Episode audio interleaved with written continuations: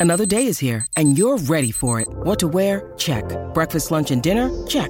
Planning for what's next and how to save for it? That's where Bank of America can help. For your financial to-dos, Bank of America has experts ready to help get you closer to your goals. Get started at one of our local financial centers or 24-7 in our mobile banking app. Find a location near you at bankofamerica.com slash talk to us. What would you like the power to do? Mobile banking requires downloading the app and is only available for select devices. Message and data rates may apply. Bank of America and a member FDIC. When you need mealtime inspiration, it's worth shopping Kroger, where you'll find over 30,000 mouthwatering choices that excite your inner foodie. And no matter what tasty choice you make, you'll enjoy our everyday low prices, plus extra ways to save, like digital coupons worth over $600 each week. You can also save up to $1 off per gallon at the pump with fuel points. More savings and more inspiring flavors make shopping Kroger worth it every time. Kroger, fresh for everyone. Fuel restrictions apply. Okay, round two. Name something that's not boring. A laundry? Ooh, a book club. Computer solitaire, huh? Ah, oh, sorry, we were looking for Chumba Casino. That's right. ChumbaCasino.com has over 100 casino style games. Join today and play for free for your chance to redeem some serious prizes. ChumbaCasino.com. No purchase necessary. Full prohibited by law. 18 plus terms and conditions apply. See website for details. Serie Chronicles is a Media Chronicles production.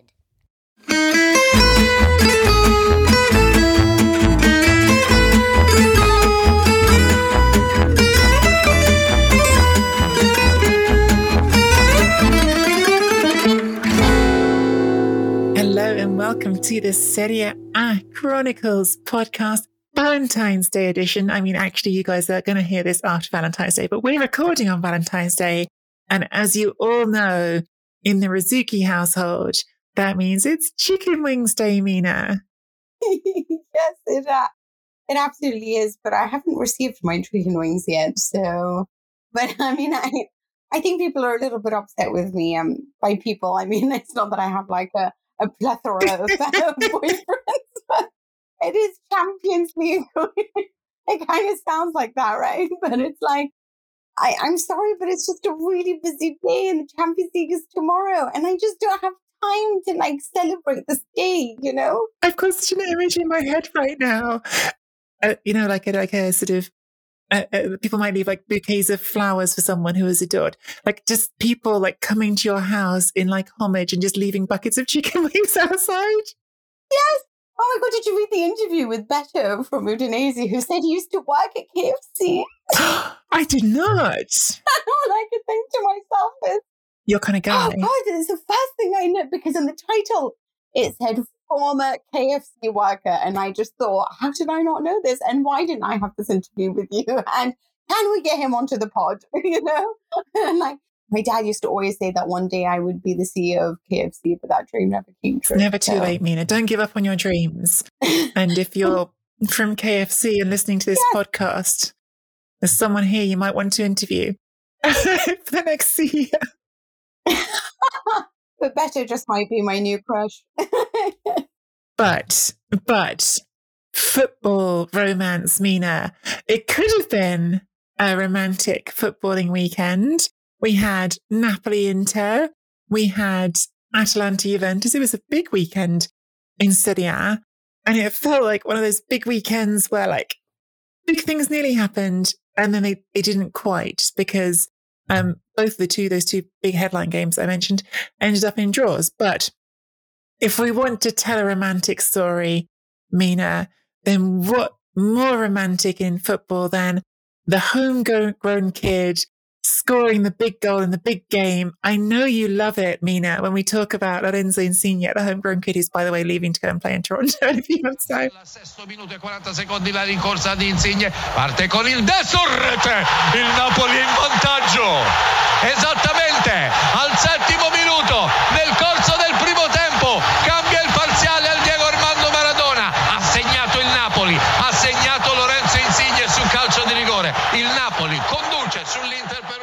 I know you love it when we talk about Lorenzo Insigne. I have to say, I, I um, I, I really enjoyed the fact that he scored the first goal in this game because it was a penalty. Which, by the way, Lorenzo Insigne has scored six goals in Serie A this season. all penalties. Um, I actually had not even clocked at myself until this weekend. None of his goals in Serie A have been from anything other than the penalty spot this season. But um, I was I was just reading, funnily enough, before the game, I came across an interview uh, of his in a magazine called Rivista Undici. It's an Italian magazine, really good magazine. Um, and this then made it into my Guardian article because I loved this little detail that after he missed his penalty against Torino earlier in the season, his sons, who are eight and six years old, like in the car journey on the way home, were like, Dad, like, we're going to have to show you how to hit a penalty um, when we get home because apparently you can't do it. And, Oh, no. and since then, he scored four out of four. It was a good penalty, wasn't it? I feel like these kids could be my own. Criticizing their father, just like I would have done. now. But maybe he's picked up some tips. Four good penalties since then. I'm just saying. it actually really was a great penalty, honestly speaking. And um, and I know, like it's it's so funny because when it comes to Insigne and Napoli, it's just in total, like the whole package just annoys me. But when I think of Italy, I I, I can never think of an, an Italy side without Insigne. Like I do get a little upset about it. But if, funny enough, coming into this match, I was reading some of the things that were written about him. And get this, comparing him to last season, yeah, six goals. Last year it was 11. 87 shots. I mean, at the stage of the season, 87 shots. Now it's 62. 86 touches in the area. Now it's 71. 34 crosses. Now it's 21. Does he dribble as much? No, he doesn't. Yeah. So it was like this. And then I put in capital letters worsening. and I just thought, it really does make sense that this would be his last season. But I wonder that what I find so interesting is how Spalletti's Napoli just allows everyone to partake in the action. So it's not that Insigne doesn't give a lot; it's just the fact that everyone is taking part. Whereas perhaps there was a bit of a more or of a, of a dependence on him um, under other managers. But uh, I, I am very proud of him for scoring that penalty because sometimes I feel like he feels a lot of pressure in those moments, being the captain. But I'm sorry, there's just so much about Napoli that once again irritated me in this match. And honestly speaking, Inter, I was disappointed that both of them were okay with a point. That is what annoys me the most, but especially Napoli because they are the team that is chasing. They should have really just done that bit more to try to secure the win.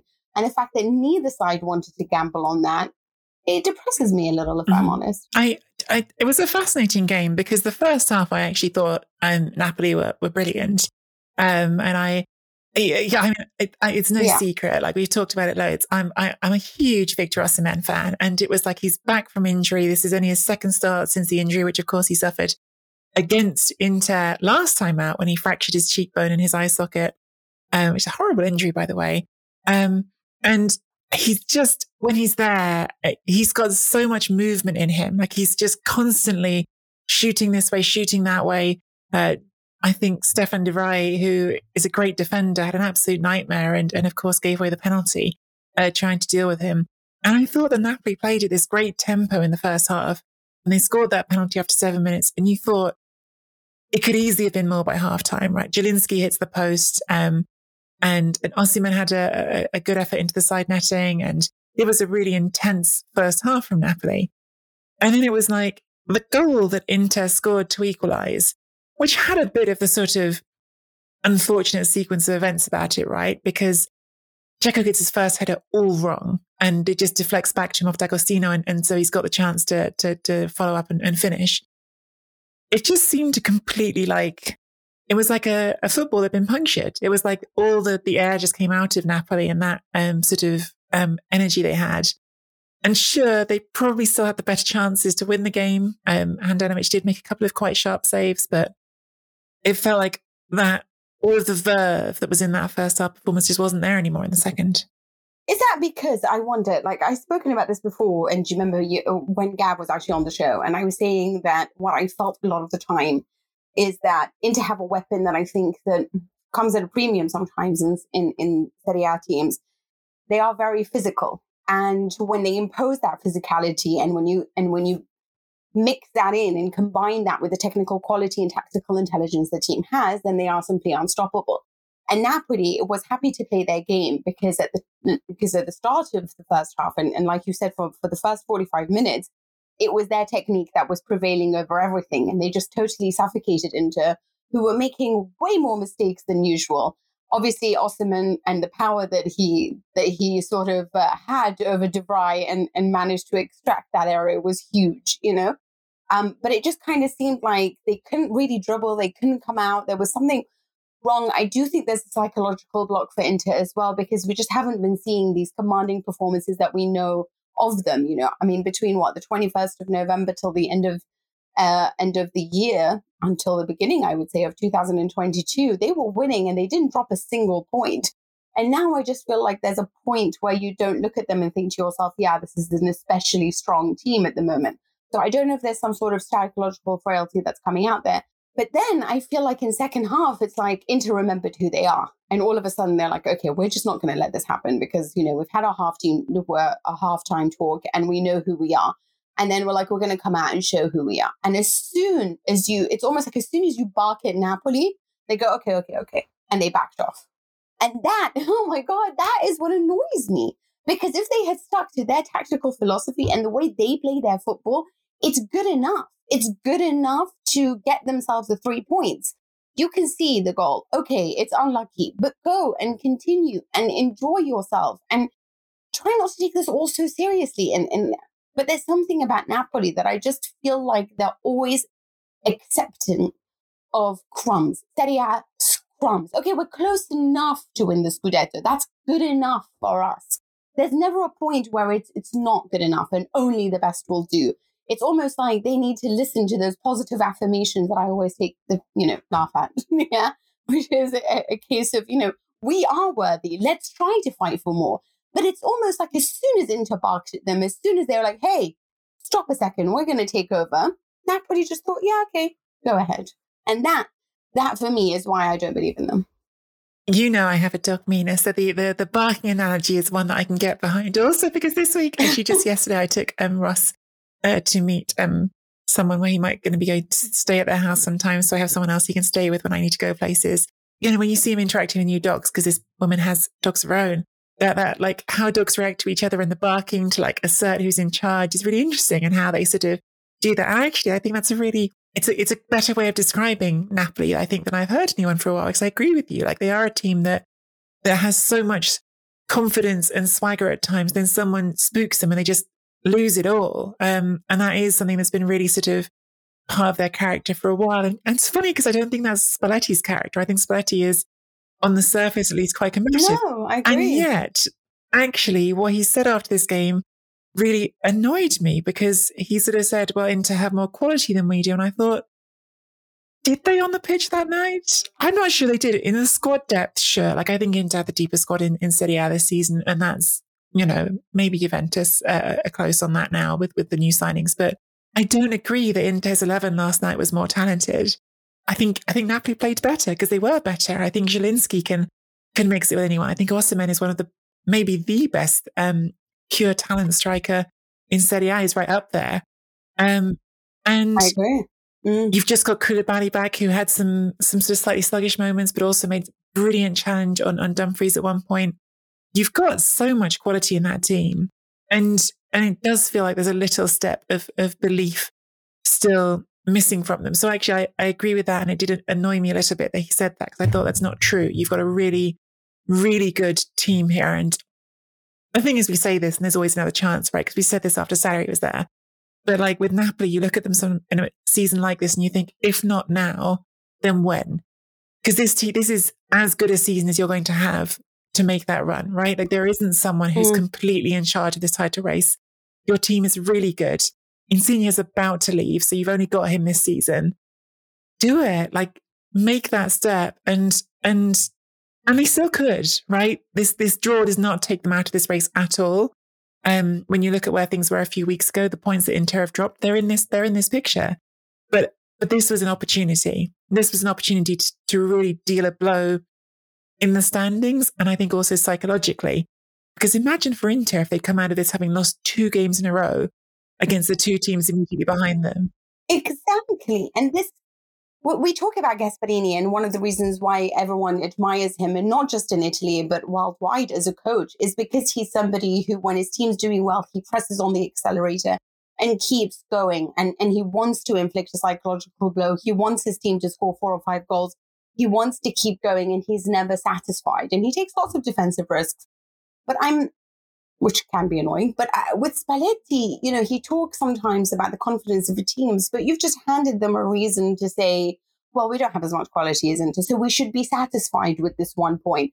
I mean, I was harping on about, do you remember when Allegri was saying, you know, well, we've kept the distance the same between us and Milan? These are not the terminology and the words that you should use when you are trying to get your team to do better. You should learn from those coaches who are constantly demanding more or who speak with a level of confidence.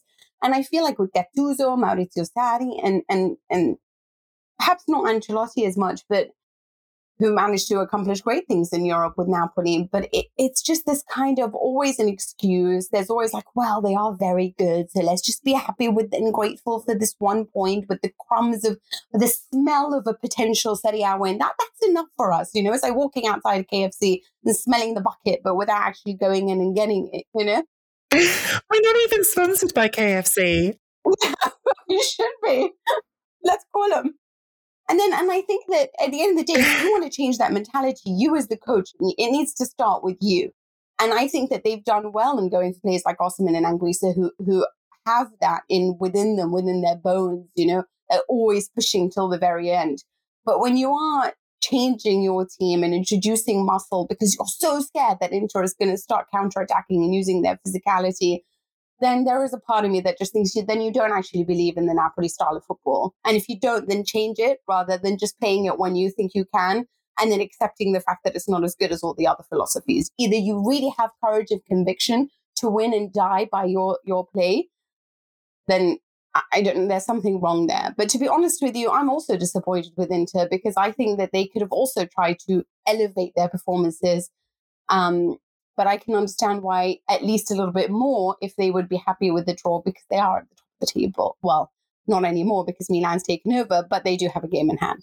Interesting, right? Because they lost to Milan, but I thought that after watching those 90 minutes, I, I, came away with the feeling that, yeah, but Inter were better than Milan. They just, you know, things happen in a football match. Giroud turned that game on its head, but Inter were the better team. I came away from this game thinking that Napoli were the better team, which is interesting. Like that, those are different impressions, different games. Of course, it doesn't doesn't work like mm. that, right? You don't stack. It doesn't mean because Napoli played better than Inter that they're going to be better than Milan even. Um, but it, it, I, I'm, I'm only now sort of really sort of ruminating on that. I thought that actually like that was the feeling that I had after these games. I wanted to challenge you on something, Mina, which I know you were saying on Twitter, talking about uh, Simone Inzaghi and your conviction still that this is better manager, better direction than under Antonio Conte. And I'm being a bit deliberately provocative here, but but let me finish. Okay. Was this not the whole the whole promise of Antonio Conte that he delivered on? Was no more Pazza Inter. This is going to be regular boring Inter, and regular boring Inter got in front, and they stayed in front, and that was that. Are we seeing a slip? Because that's Inter's story, right? Inter have had plenty and plenty of seasons in the past where they've had the most talented group in Serie A and not one. I mean, that's the story of the Moratti era writ large. Are we, are we losing that Conte normality on this Simone Inzaghi journey? You see, here's where I have issue when we compare things and contrast them.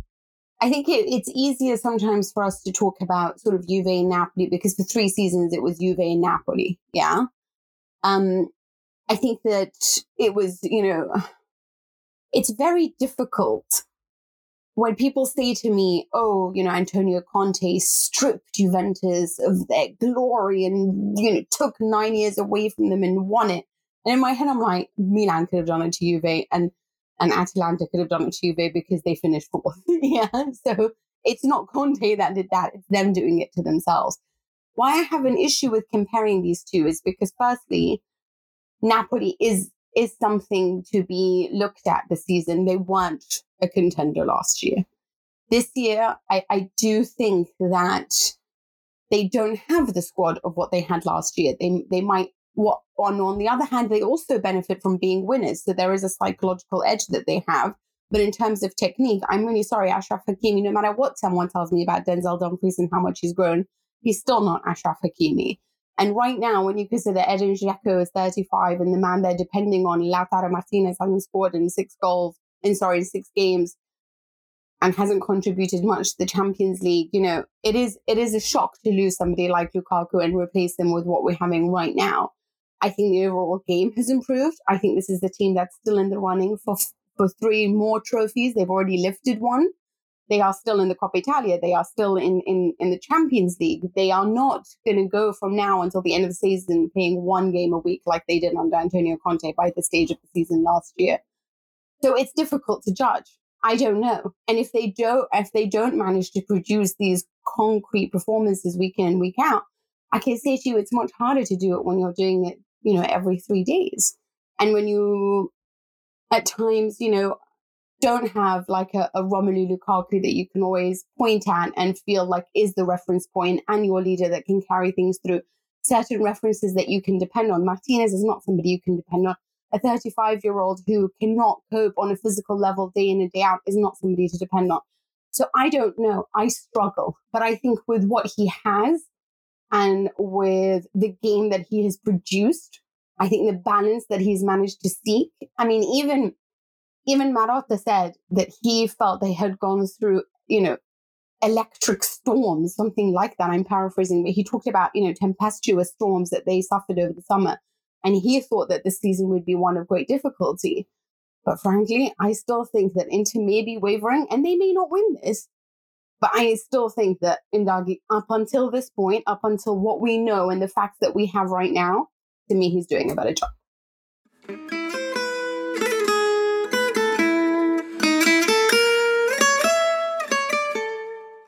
This podcast is sponsored by BetterHelp Online Therapy. Is something preventing you from achieving your goals? What interferes with your happiness? Check out our new sponsor, betterhelp.com forward slash Serie A.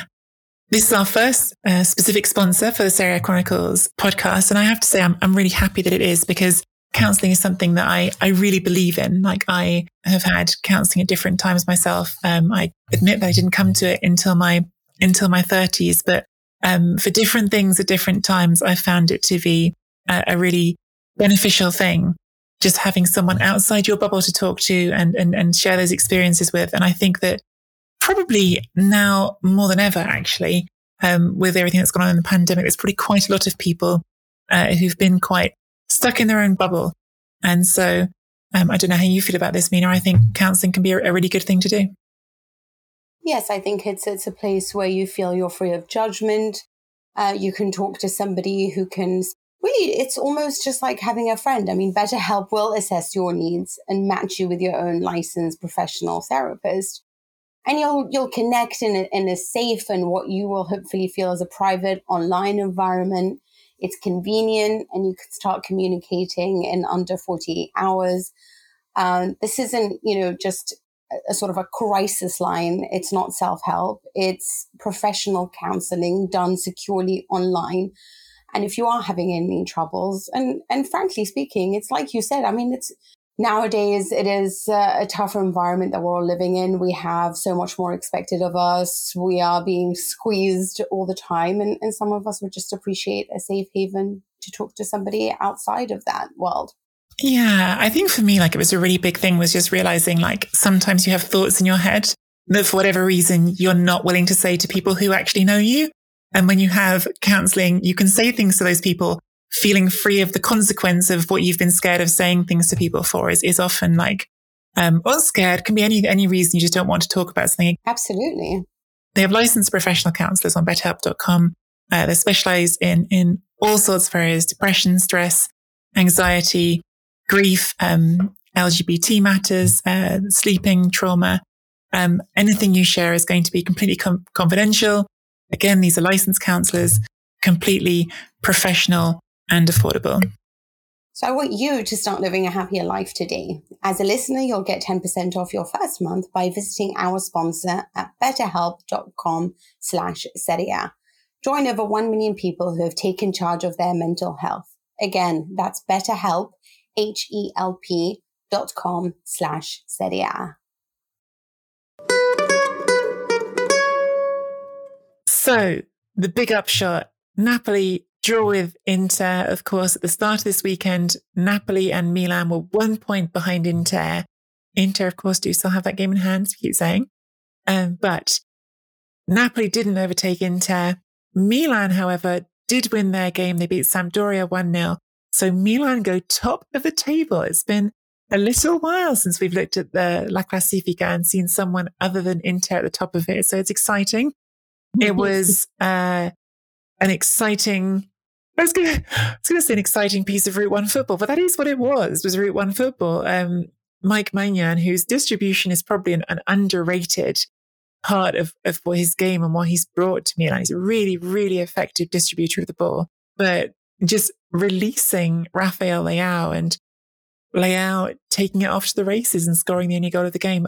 I I feel like I've already sort of said things like this a few times in, in recent weeks on the podcast. I know I was talking about it quite a lot when he was absent actually for Milan, how important I think Rafael Leao is to them. I think in that Milan team, he's the player who really for me is the I don't know. I mean, I guess you could put um, others in in in in the conversation as well. Tonali has huge upside. Theo Hernandez certainly has upside as well. I just I think Leao can be really special. Mina, I think he's the player who I'm most excited about his upside in that Milan team, which is saying something because it's a young team with lots of players with, with, with big upside.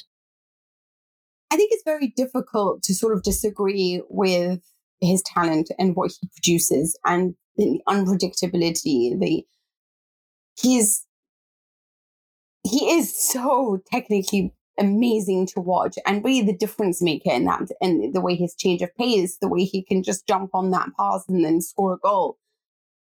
He is a better player than he was last season. And he is growing. And that is something that I do don't want to deny. But I still don't look at him and think to myself, I can depend on you. And that is my issue with several players in Milan, including Brahim Diaz, for example, or or Saelemaekers, or even Kessie right now. I, I do like sometimes it's in and out. Bennacer can have a good game and Bennacer can have a bad game. Kessie can have a good game, well, if he's being booed, certainly, and he can have a bad. But then, you know, Kessie on the whole, Theo Hernandez on the whole, they're more dependent people. I'm still not sure about Leao. I still feel that consistency is an issue. And I and I need him. I mean, obviously he scored big goals. He scored against Lazio, he scored against Atletico Madrid, but I need him to be somebody that is a reference point for me against the tighter defenses when he's being blocked and can really show me what he has because I'm I'm not entirely convinced there if I'm honest, but you are very much in love with the player. Yeah, I was actually just looking back at his numbers. It's funny because the consistency point is an interesting one, right? I was thinking earlier when we talked about Lautaro, Lautaro has scored once in Inter's last nine matches, right? Now, um, is on, is on a tear right now. I think he's scored in something like five of the last eight games. He's also got a couple of assists in that run as well. But before that, he had a dry run. And I was just checking it back, and funnily enough, it was one goal in nine games. So he actually has had a run just like the one that Lautaro is on. Um, he came out of it again, so maybe Lautaro will as well. Young, young footballers and and development. I, I, I do think that Leao has has really um, shifted up a gear from last year. I think last year last season when we talked about it, it was like, here's this sort of dazzling footballer who loves to dribble, but gets a bit lost in it. And like, sort of, you never know what's, what to expect when he gets in the ball. I don't think it happen, which, you know, there's been lots yeah. of footballers like that. J- Gervinho was a footballer like that. When, when you got Gervinho with the ball at his feet, you'd be like, oh, it's thrill because anything could happen, but also he might fall anything over his own pieces. Whereas with Leao, it's not like that to me. With Leao, it's it's a trajectory, and it's it's the trajectory is upwards, even if there's a little bit of sort of of of growing pains on the way. I, I yeah, I don't know. I think he's going to be. Yeah, his ceiling is so high, so you see the potential, and you think to yourself, "Wow, if this kid provides the consistency, then he is on. He can be on another level." I mean, comparable to the greats that we're talking about right now, who are going for millions and millions of, of dollars in the transfer market. But you see, I'm always drawn to a Mike Maignan or a Sandro Tonali because for me, those two have been consistently ridiculously brilliant in every single match, you know?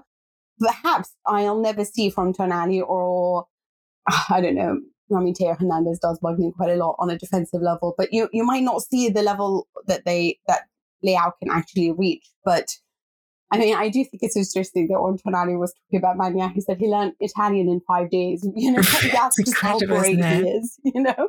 And you just think, no, that, that's, that's got to be an exaggeration, right? But it, it is that those two guys, you, they're just so depend. You always can depend on them. And Tonali, I am really quite shocked because last year I, I, I wasn't sure. And everyone kept saying, oh, come on, he's just right for pressure and all of this. And I thought, is this a step too far? Is, is Milan too big? Mm-hmm. You know? And he's just been ridiculously brilliant. There's just no role this guy can't cover. His tactical intelligence knows no bounds.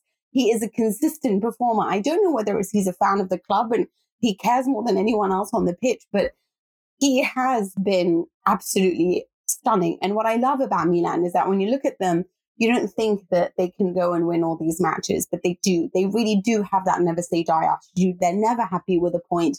They want to win everything ahead of them and they don't ever make any excuses. So I'm, I'm just saying to you, when, you know, we talked about, for example, Inter's attitude when they lost against Lazio and in the derby, you know, when they feel that sense of injustice and how they sort of surrender to their emotions. Milan are a side that, that don't care if the chips are against them. They keep going. They keep plugging away. And that is why in many ways that they sort of deserve the trophy, but based on the quality, Inter has been a better side, you know, so for that they deserve it too. So it, it's just interesting to see we have two different teams and so much to appreciate in different ways about them. But Milan for me are, are like a great thing for a kid to watch. You know, like if I'm raised, like they are just sort of that story where believe in yourself, it doesn't matter, but you know, keep working and, and, and you'll make it like Ronaldo. Oh, you know? of the Mighty Ducks, that's what I'm hearing. oh my God. Um, but can I, Marco Giampaolo, make a point? Come on, he's Yeah. I mean, they did win last week, didn't they? But um, yeah, the Marco Giampaolo has returned to Sampdoria.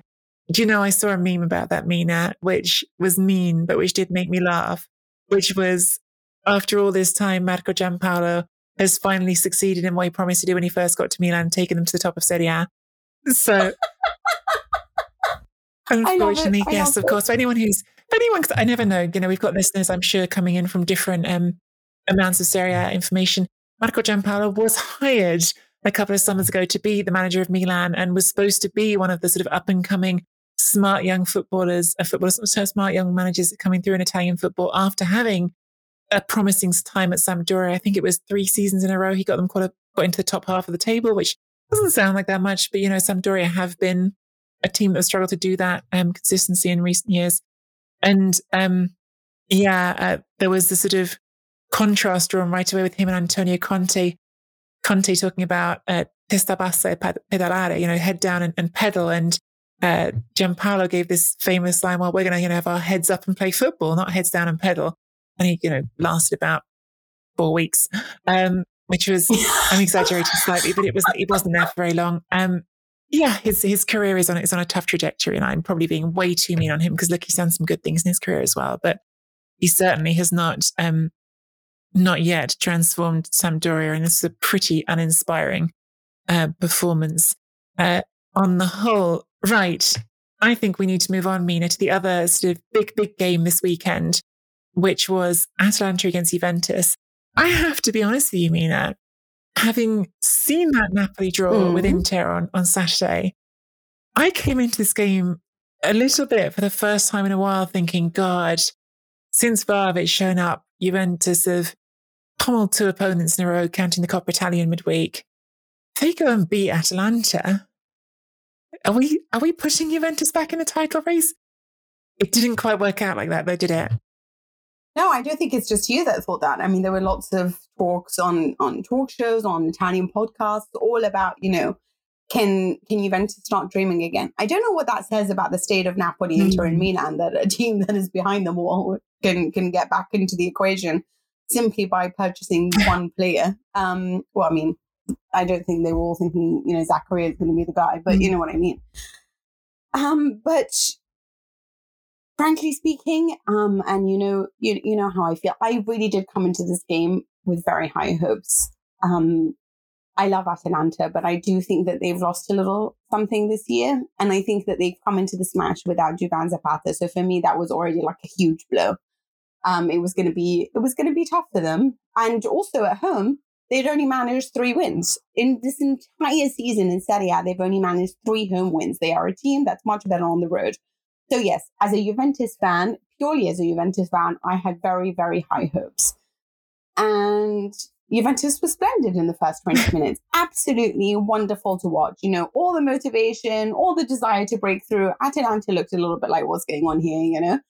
And, but that was it. It was 20 minutes.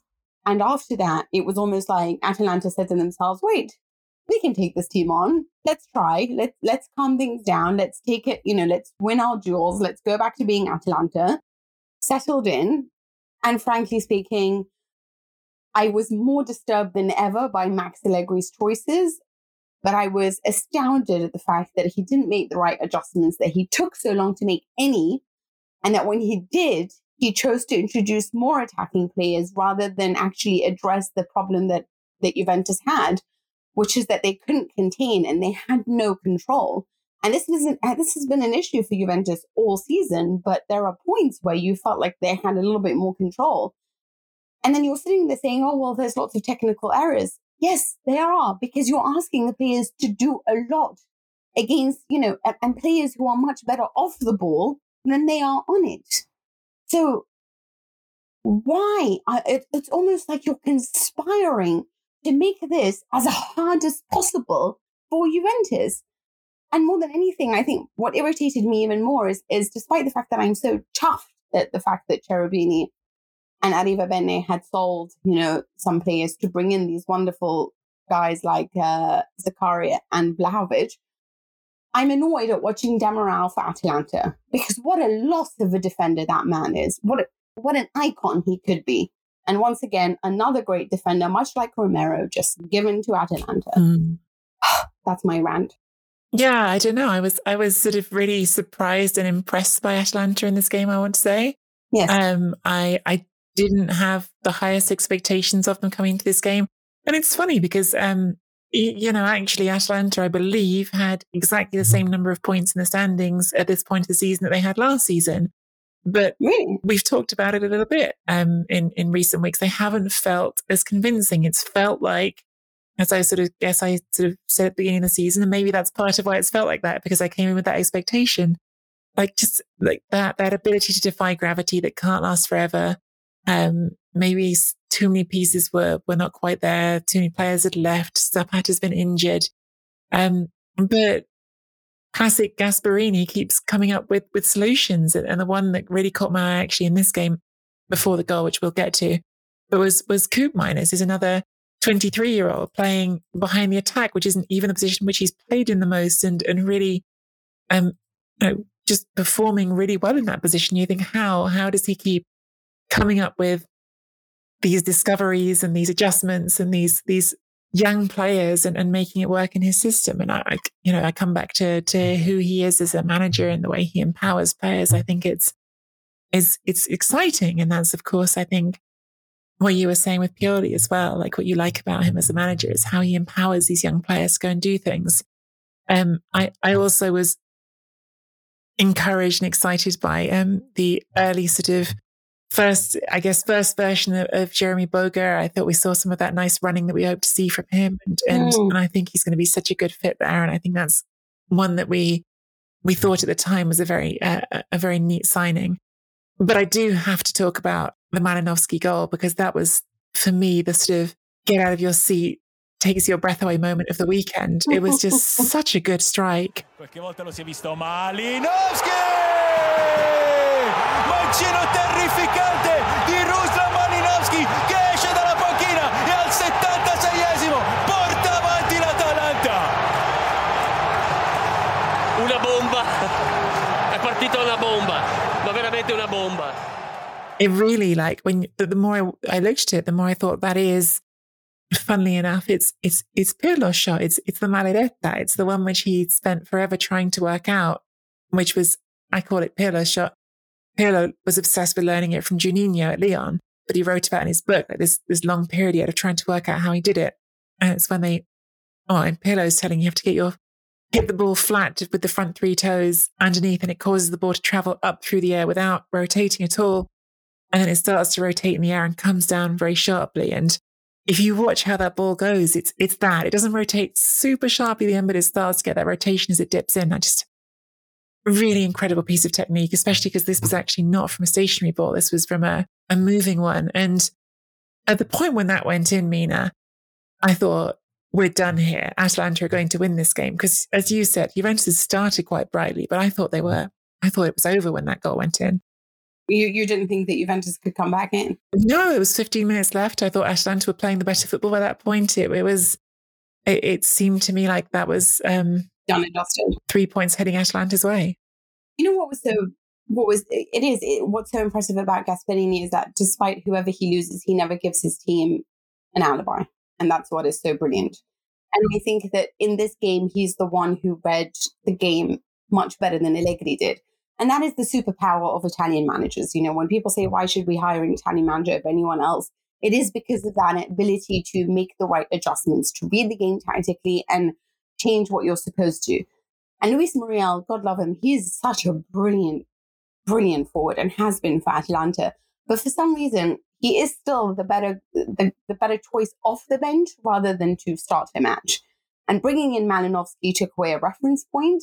He is that guy capable of those moments, you know, like capable of a Quagliarella moment, you know, the where did that just, oh my God, that kind of really sensational beauty. And you're right, because it did come very late in the game. So you think to yourself, right, it's done and dusted because, you know, these guys have been plugging away. Vlahovic, Dybala, Morata, but not getting it right. Um, and, you know, it is one goal from Atalanta. And then Hateboer came up, hit the crossbar. And I thought this is going to be 2 0. Mm. like, this is going to be like, and, and it's remarkable when you consider just how much like increased sort of motivations and happiness there was from Juventus and for it to just all be taken away so quickly from them because once again, I am, I, I, do look at this and think, how can you look at that game and think to yourself, oh, what's really missing is Cuadrado and Moise Kean? Like, are you being serious to me? You needed to add more attackers and not control. Like, the, the team was floundering because everyone was covering so much space. And, you know, there was a, a time when Mandzukic was having to play left back practically for Juventus as a centre forward. And so by the time he would get back into his position as a goal scorer, he'd be too tired to be precise. So when someone wonders why Juventus's front three was so imprecise, it is because there was no control in midfield and that wasn't addressed at any point, which really upsets me when you when you think about Max Allegri and what is his superpower.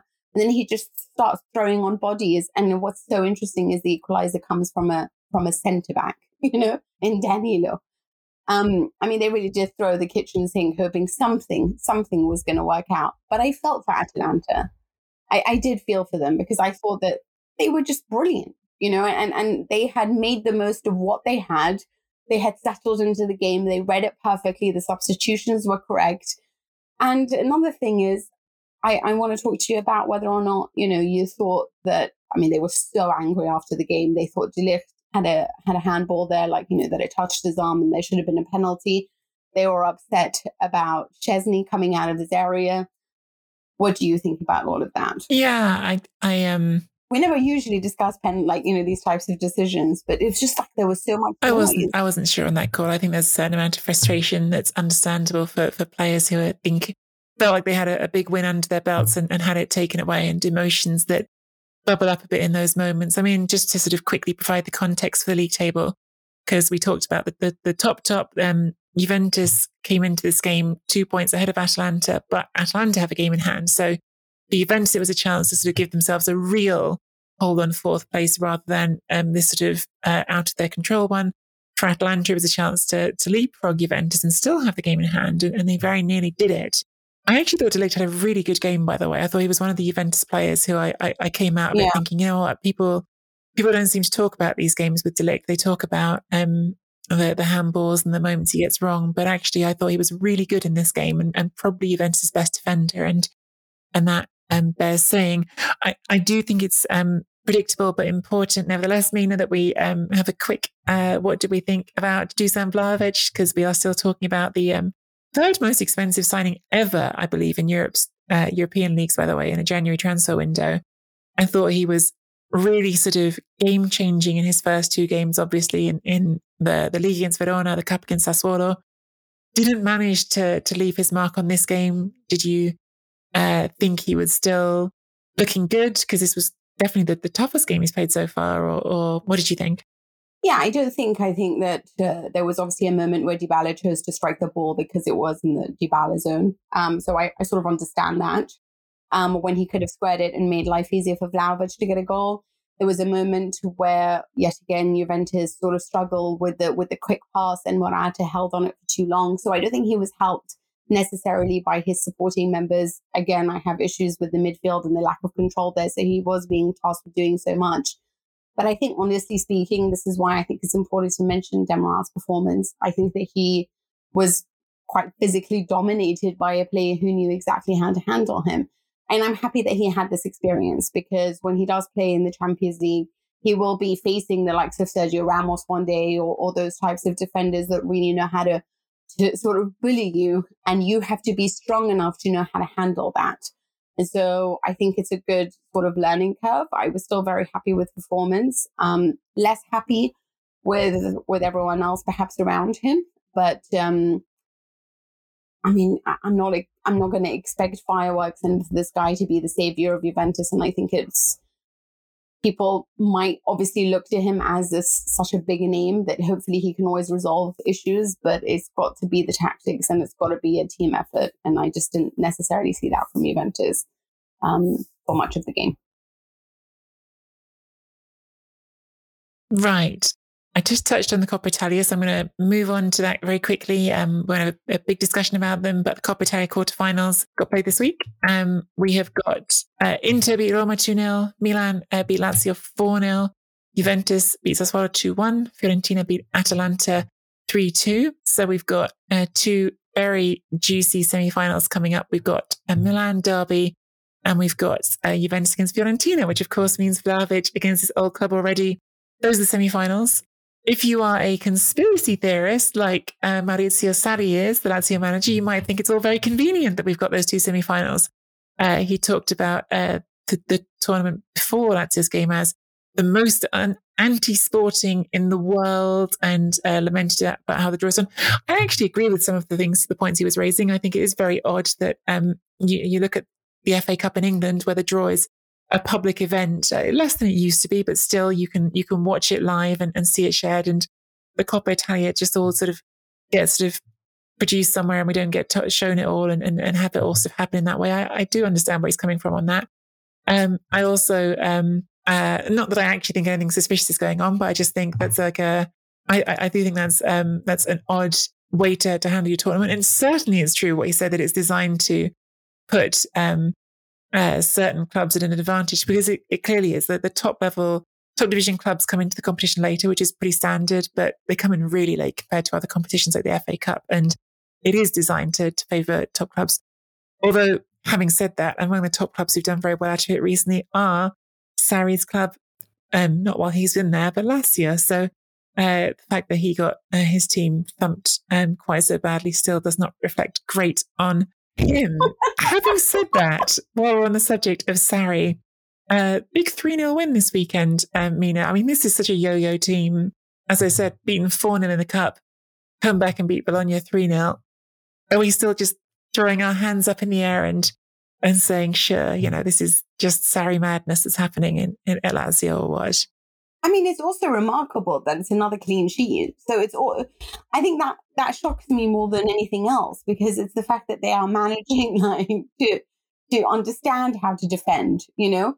But it, you, you're right because I don't know how you can go from these, you know, fabulous performances such as the one against Bologna, who humiliated them in the reverse fixture, you know, um, to going into like a loss like that in the Coppa Italia against Milan. I don't know what to expect from this side, but I I do feel that Sarri is very good at making teams play well when he has a specific amount of time. I do think Zaccagni is fantastic.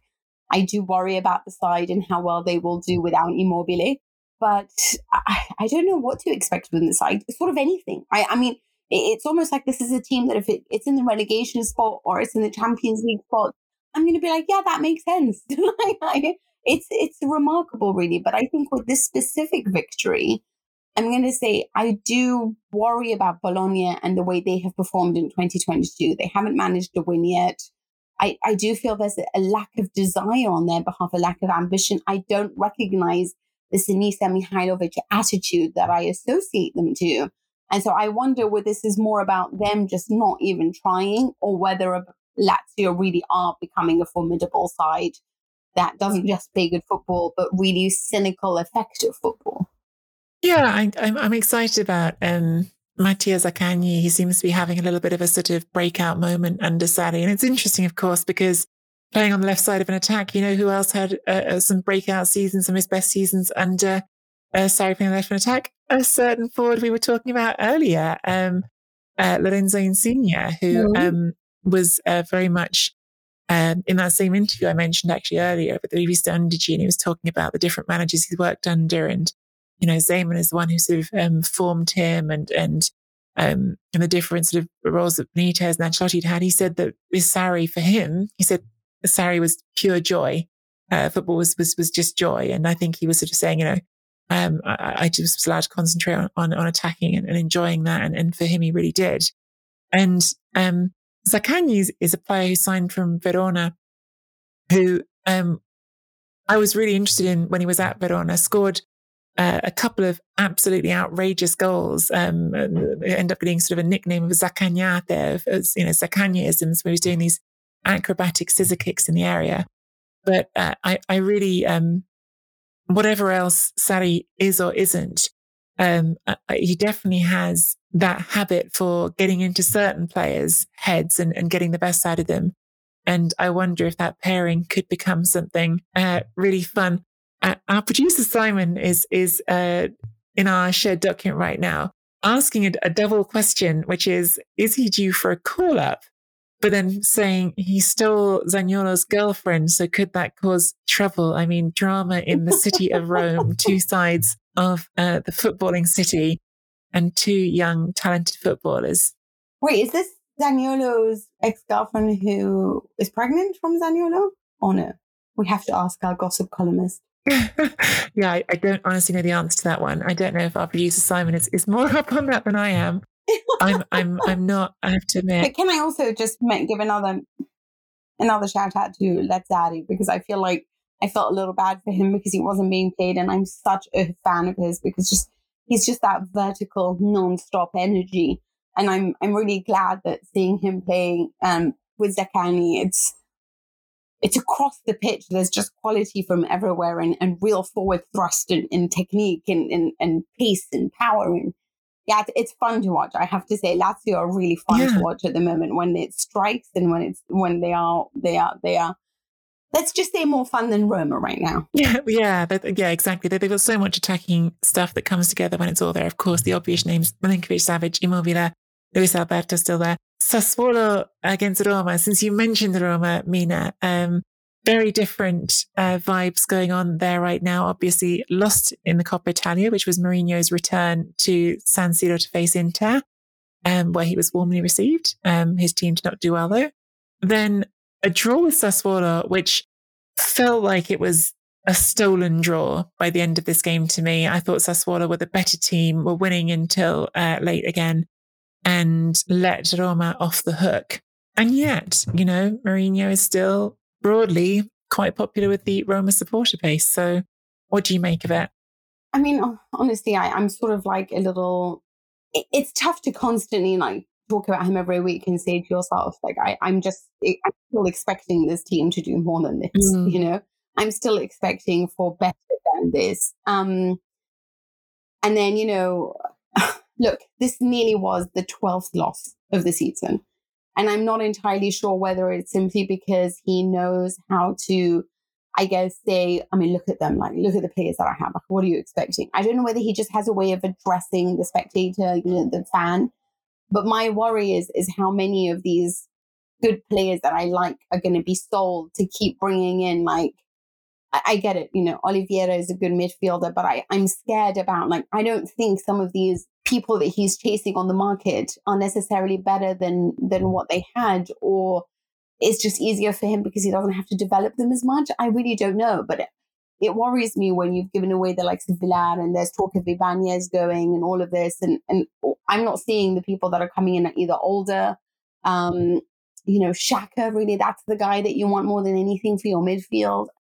It worries me. But again, you know, he's somebody who speaks to power. He's the one who's saying we're not a big club and and this is what, you know, Roma want. They like the siege mentality. So I wonder if this is why the fans are on board because they feel like they've been hard done by, because they feel like, you know, the way that the refereeing mistakes have gone, it's it's not been to their favor. And this is somebody who's talking out about it, even though he was somebody who was the coach of Manchester United, the coach of Chelsea, the coach of like capitalism in every single way, Real Madrid, Inter, you know, you know, really like putting his foot on the neck of these small clubs but now, of course, you know, he understands what it's like on the other side. And uh, I mean, frankly speaking, they might win or they might lose, but I cannot see their football right now and think to myself, yeah, this is a team I'm definitely scared of. I look at this team as, as for me, if I'm Inter, an easy win right now. Yeah, there's a real step in quality, isn't there, between those teams?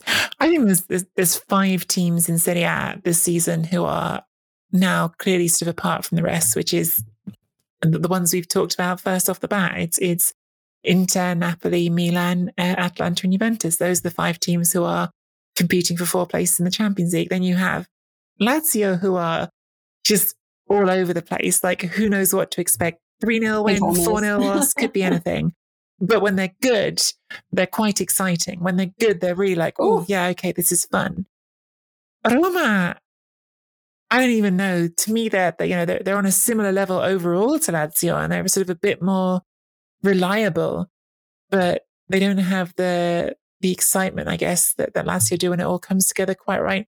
I, I just feel like it's it is really boring talking every week about Mourinho, and I wish we weren't doing it in lots of ways. And maybe we should make make it a more deliberate effort to to broaden the conversation beyond that. We could talk about Cristante, of course, who saved the day again talk about Tammy Abraham, who really is scoring very consistently. But it's just hard not to, when you see this game and the sort of scrabble to get a draw, which they, they barely merited, it's hard not to think back to the first time they faced us Sassuolo this season, which was, of course, Mourinho's thousandth game and him doing that charge down the sideline and it feeling like good Mourinho. Mm. And I just feel like I haven't felt the good Mourinho vibes there in, in in some time now. But who knows? Things can always change. I think that's the main talking points we wanted to hit from Serie A this weekend. We do have a Champions League and Europa League round coming up in midweek. Some really, really interesting games uh, this week. We've got Inter against Liverpool is the big one. Uh, Barcelona against Napoli, though, I think in the Europa League is also very exciting and then uh, Atalanta playing Olympiacos and Porto Lazio as well. Porto Lazio could be a really good game if we get fun Lazio. Yeah, it could be really, really good. So yeah, some, I'm so excited. Some one. really fun ties coming up this week. Um, obviously by the time people listen to this, uh, we'll already be um getting quite close to the first of those. Uh, just really quick thoughts, Mina. How do you see these all shaking out for the Italian clubs? Well, badly? Um, well, considering Barcelona's performance against Espanyol, I definitely think Napoli have what it takes. I just hope that the name Barcelona doesn't intimidate them and that they're not happy with just a win, but a crushing win would be would be perfect. And they're capable of it. So I really hope they show they show Barcelona that they can and have that. Um, they have the better feet. They have the better the, the better right now that capability of fluidity of play that right now Barcelona are trying to recover. So I hope that they do that. Inter Liverpool, I'll be honest with you, I was a lot, lot more positive about this when the draw was initially made. I thought, oh, maybe something could happen in this. Maybe Inter could spring a surprise. I'm now almost defeatist in my attitude and think Liverpool have just won their last six matches. They're just even they're winning when they're playing badly. So I'm I'm scared. Yeah, Atalanta and Lazio, I do have high hopes for. Yeah, I'm the same as you. Unfortunately, this Inter Liverpool game, I always say it. Yeah, Champions League is about form and hitting at the right time. I think Inter are finding some of their mm. worst form at the wrong time. Uh, Liverpool clearly are in quite strong mm. form.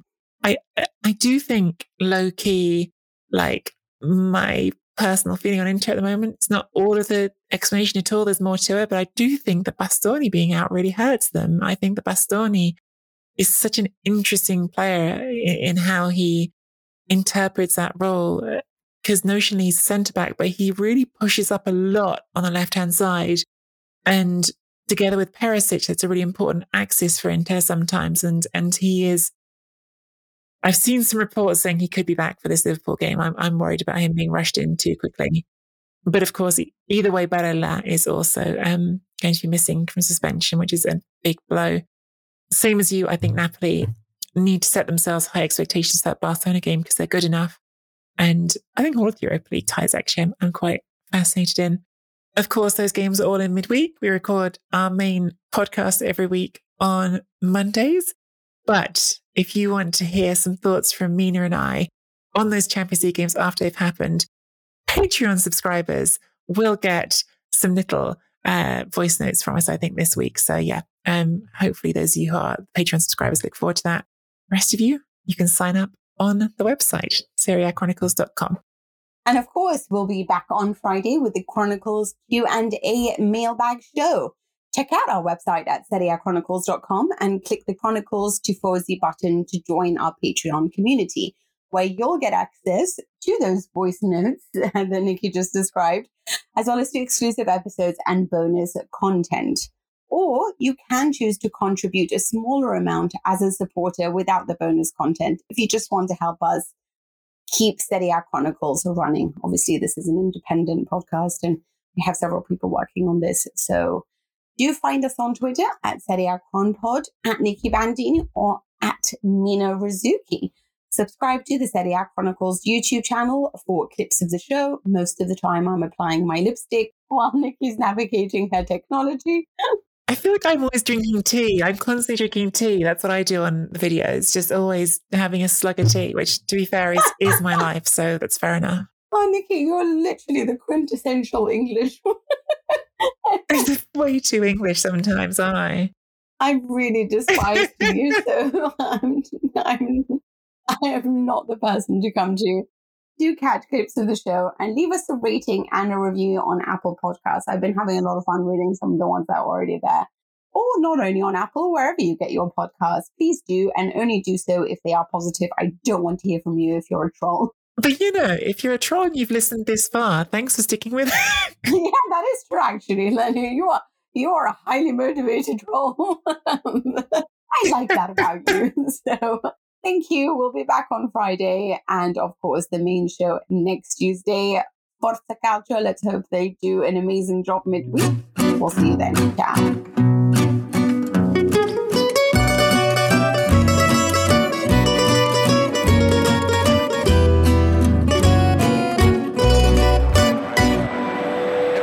Per Schillacci tra due avversari sulla ribattuta Giannini terra un giocatore cecoslovacco Giannini da Baggio.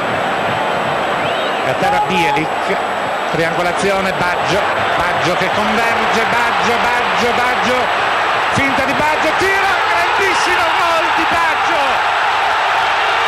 Grandissima impresa di Baggio veramente bravo.